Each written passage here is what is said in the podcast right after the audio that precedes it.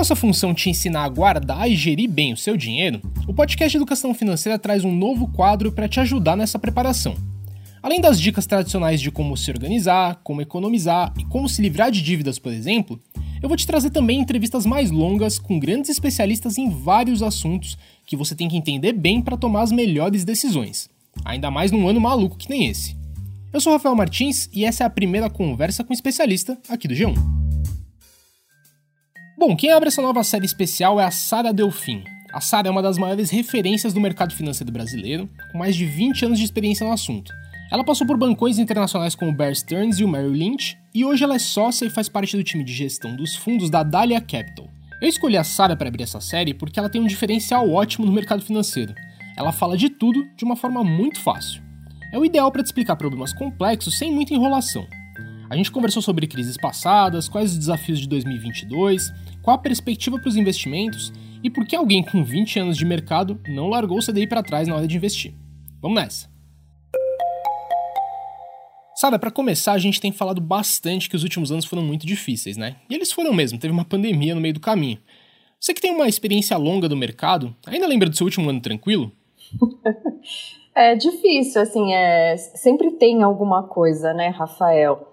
E às vezes, obviamente, né, nosso, o nosso trabalho aqui é sempre prever o futuro, mas tem coisas que fogem é, ao nosso alcance, né? Como a, a, pandemia é um grande exemplo, né? A gente saiu do carnaval de 2020 e de repente, da noite para o dia, o mundo parou. É, então, tem sempre o imponderável, o imprevisível que pode acontecer. Então, a gente tem que estar sempre preparado, né? E no mundo dos investimentos, né? Como é que a gente pode se preparar para o imprevisível, para aquilo que a gente é, não conseguiu prever? Através de uma diversificação de ativos na carteira, porque normalmente os ativos nem sempre têm a mesma correlação, né? Então, às vezes você está com um ativo que está subindo, vem alguma coisa ruim, é, esse ativo cai, mas você tem um outro que num cenário ruim ele sobe.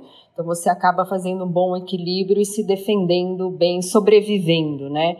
A períodos mais difíceis. Mas sempre tem alguma coisa, assim. E quando não tem, tem os fantasmas, né? E o Brasil, é, a gente que é brasileiro, a gente sabe, tem muito fantasma no Brasil. É o fantasma da inflação, é o fantasma de eleição, é o fantasma de, de juros, é o fantasma de barulho político, enfim, tem sempre alguma coisa que assombra. Então é difícil ter um dia ou uma semana, um mês ou um ano tranquilo, sempre tem alguma coisa. Mas teve algum momento mais maluco que uma pandemia nesses 20 anos de mercado? Olha, eu, eu passei por várias crises, né? Mas a mais emblemática para mim, além da pandemia, obviamente, né? Porque tem, não é só uma questão financeira, né? Foi uma questão social, saúde, enfim, né? Pessoas morreram. Mas a, a crise que me marcou muito foi a crise de 2008 nos Estados Unidos, a crise financeira, né? Eu trabalhava na época na Bear Stearns, um, um banco americano que acabou quebrando é, foi comprado pela, pelo JP Morgan, então eu tive uma rápida passagem né, pelo JP Morgan, acabei saindo, fui para Merrill Lynch, que três meses depois também quebrou, foi comprada né, pelo Bank of America, então foi, foi uma experiência difícil, assim, né, você vê uma crise tão de perto ali, afetando o seu emprego, né, também. Tá certo, mas aí já pegando esse gancho, a gente tem visto os efeitos de contágio da Omicron dominando o mundo todo, né? Mas a economia e os mercados não têm reagido da mesma forma que antes. Qual é a sua avaliação? O que, que mudou? É, eu acho que a resposta, Rafael, acho que boa parte delas é a vacinação, né? O mundo avançou muito na vacinação. O Brasil é um grande exemplo, né? A gente começou meio capenga, mas a gente corrigiu rápido, né, o caminho das coisas e a gente é um dos países mais avançados com, com a população vacinada. Então, acho que o mundo se preparou que, olha, é ruim, né? Obviamente ainda não acabou, mas o mundo está mais preparado para receber. As pessoas estão vacinadas, já existe um protocolo, as pessoas já sabem o que fazer, isolamento, máscara. Então, acho que está todo mundo mais educado para isso. Então, atrapalha um pouco, claro, cria preocupação, mas ela tem sido muito suave, porque de fato a gente tem visto estatísticas de muita contaminação mais de, de casos leves, né? Então, acho que a resposta é a vacina mesmo. Tá, e trazendo para o Brasil, a gente entrou em 2022 com uma situação macro bem complicada, né? Inflação em juro bem alto, perspectiva do crescimento baixo. Se tivesse que fazer uma escala de preocupações para esse ano, como ficaria? Então, assim, a gente acha que a inflação no mundo e também no Brasil tem quatro causas principais, né? A primeira delas, obviamente, você teve a reabertura das economias, então é, a demanda naturalmente acaba voltando, mas você tem ainda um problema na cadeia de oferta, né? Na cadeia de suprimentos. A gente vira e mexe, abre o jornal e vê notícias de algumas cidades portuárias na China, né? fazendo lockdowns. Qual que é o impacto disso para o mundo? A China é um grande exportador de muita coisa e também é um grande importador de muita coisa. Se você tem cidades portuárias fechando ou fechadas, isso impacta os portos. Então, isso impacta a exportação e importação de produtos, as, as cadeias de alguns setores elas param. Então, é, eu, eu acho que você ainda tem é, um resquício de inflação vindo dessa questão dos desequilíbrios de oferta e demanda causados ainda pela pandemia. É, um segundo ponto, é, a gente teve um, um, um, problema climático meio generalizado ao longo de 2021, né? Vários países, né, várias geografias tiveram secas, né, estiagens mais longas do que esperado. O que significa isso? Significa um problema na oferta de alimentos. Tinha inclusive risco de racionamento ano passado por conta de falta de chuvas. Então você teve um plantio mais tardio, você teve colheitas mais tardias, Brasil, Argentina, Estados Unidos. Então, obviamente, o mundo, né, os 7 bilhões de pessoas no mundo queriam continuar comendo, se tinha uma oferta menor de alimentos, obviamente o preço dos alimentos subiu. Um outro item, o terceiro item que pressionou a inflação, é, essa própria questão da, da, das secas, né, e principalmente aqui no Brasil, a nossa energia, 90% da nossa energia vem de hidrelétricas. Mas ela é intermitente, se não chove você tem um problema. Aí é você liga as térmicas. E as térmicas têm um custo maior. Então é por isso que hoje o brasileiro tem pago né, aquela tal da bandeira vermelha na conta de luz, que aumentou significativamente a conta de luz, é por conta disso, porque o governo teve que ligar as térmicas, então a gente tem que dividir um pouco desse custo, senão a gente ficaria sem luz mesmo, assim. Então isso pressiona muito, né, o bolso do brasileiro, porque a gente gasta, né, com energia elétrica e, e obviamente isso pesa no bolso e nos indicadores de inflação. E por último, né, o quarto elemento da inflação é o petróleo. Mais ou menos em abril do ano passado, março, abril, o petróleo foi para 80 dólares. Ele dobrou de preço. Então isso afeta a frete. Se afeta o frete, afeta o custo da comida também, né? Porque você exporta, você importa fertilizantes para produzir, né, a, a, agricultura. Isso afeta transporte rodoviário, tudo, né? Assim, toda a matriz de transporte é impactada e os alimentos também. Então, o, o, quando você soma, né, o choque de alimentos, choque de oferta, né, de vários segmentos por conta de paradas na China, de portos, né, no geral quando você olha para o pro problema do petróleo e, e, a bandeira vermelha no Brasil, é, de fato isso pressionou a inflação no Brasil e no mundo. Mas trazendo de volta a questão da escala de prioridades, como que isso se resolve? O que a gente elenca, né, que foi a sua pergunta é, de preocupação, é quando essa inflação faz ou irá fazer o pico, porque dali para frente, né, a gente acha que começa a suavizar. Por quê? Que o petróleo parou de subir. Tá chovendo pra caramba no Brasil, né? Eu não me lembro de ter um verão, né? Férias escolares tão chuvosas, né? Atrapalhando as férias.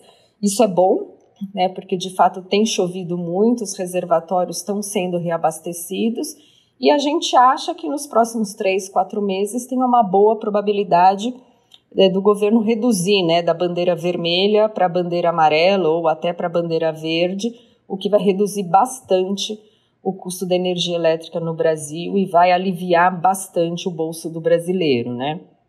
E aí o que, que acontece, né? Por que, que a gente acha que a inflação é importante, né? Porque ela determina o rumo dos juros no Brasil. Por que, que o Banco Central vem subindo juros de 2 e talvez vá para 11 ou 12%, né, como é a expectativa do mercado? Para justamente controlar a inflação. Se a inflação ela volta a se acomodar e a arrefecer, talvez, quer dizer, talvez não, vai chegar um momento que o Banco Central vai parar de subir os juros e o próximo passo seria começar um novo corte de juros. E aí, quando você tem uma melhor visibilidade de inflação e juros, você começa a ter um melhor humor com ativos de risco, que é a bolsa no Brasil, né? E a bolsa no mundo como um todo.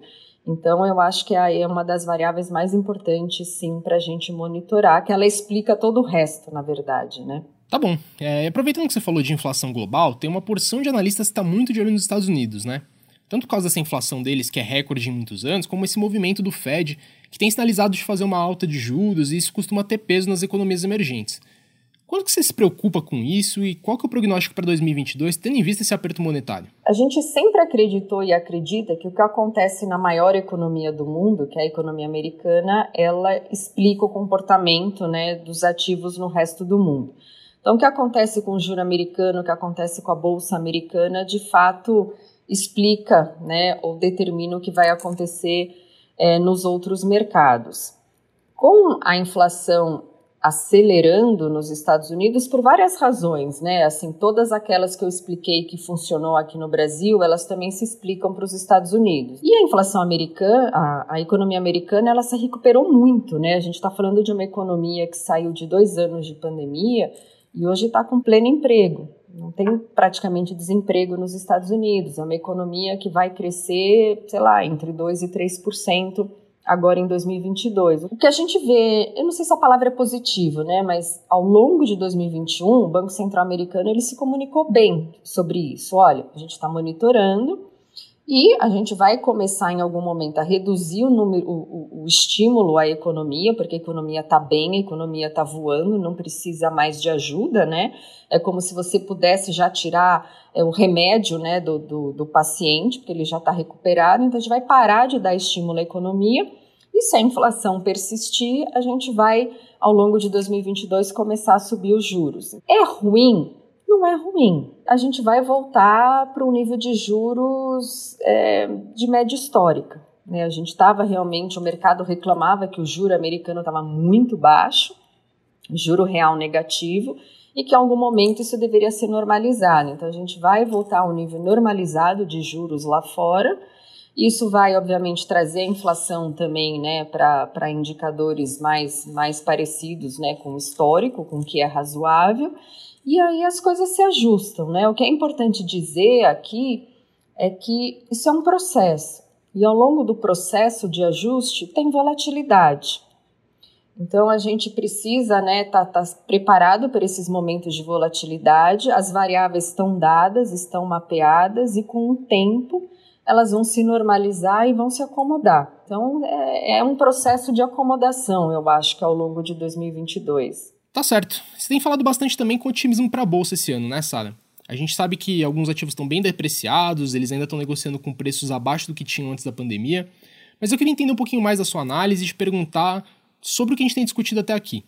O cenário é de juro alto, os Estados Unidos estão caminhando para aumentar juros também. Isso não é um peso contra? E como que você lida com isso? Olha, assim, de fato, essa. Eu acho que falando mais da Bolsa do Brasil, né, que eu acho que é de maior interesse aqui para o público à medida que, é, que o mercado veio se preparando né, para esse, esse cenário de inflação pressionada no mundo, os juros voltando a subir no mundo, obviamente você volta, e principalmente no Brasil, que os juros subiram muito rápidos, né? A gente foi de 2 para quase 10 em menos de um ano. É, são oito pontos de, de aumento de inflação. Em nenhum outro lugar do mundo a gente viu isso em tão pouco tempo principalmente depois de uma grande crise, né, de uma grande pandemia.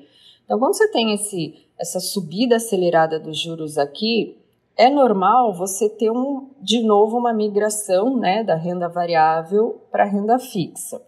Isso tudo mais constante é um movimento que é natural e faz parte, né? De novo, o investidor ele tem que ter um pedaço, né? Ele tem que ter uma, uma, uma, carteira diversificada. Eu, pessoalmente, apesar de ser do mundo dos investimentos e trabalhar com isso há mais de 20 anos, obviamente eu tenho um pedaço da minha poupança no CDI. Porque lembra que o imprevisível pode acontecer a qualquer momento. Você tem que ter uma reserva ali, né? De emergência. Uma outra coisa que aconteceu é que a gente viveu um período de narrativa ruim também no Brasil, né? Você teve ainda né, os resquícios da, da pandemia ao longo de 21. Aí você tem o, o, ruído, se vai ou não vai ter racionamento de energia, e obviamente isso afeta o PIB, afeta crescimento, afeta emprego. Aí você começa, nossa, mas 2022 é ano de eleição, o que será que vai acontecer? Meu Deus, e tal, fica todo mundo com medo. Então você junta esses medos num cenário de juros subindo, a gente obviamente vê né, uma combinação para as pessoas reduzirem né, as suas carteiras de, de, de bolsa e procurarem mais renda fixa. Isso, de fato, como você bem disse, Rafael, deixou a bolsa muito barata. É, tem empresas, setores que foram literalmente dizimados. As empresas perderam 50%, 70% do seu valor em, em um ano. Mudou a companhia? Né? A gente sempre se pergunta o que aconteceu para a empresa perder 70% do seu valor. É, mudou o dono da empresa? Não. É, quem toca a empresa, né, faz a gestão da empresa no dia a dia, mudou? Não. O produto é o mesmo? É. A marca é a mesma? É. A empresa investiu em tecnologia? Sim. A empresa está mais eficiente? A empresa comprou um competidor que estava ali numa situação financeira ruim? Comprou. Então a empresa melhorou. Por que, que ela perdeu 70% do valor? Mas a bolsa, sim, ficou assim muito barata. A gente está falando de indicadores financeiros da bolsa, né, negociando aí perto de oito vezes o lucro. Historicamente, é mais perto de entre 10 e 11 vezes o lucro. Então, você tem esse, né, esse intervalo aí de valor a ser capturado. É, mas, assim, as empresas, do meu ponto de vista, nunca tiveram uma saúde financeira tão boa quanto a gente tem hoje, né? Então, as empresas cortaram custo, investiram em tecnologia, refinanciaram dívida ou pagaram dívidas caras.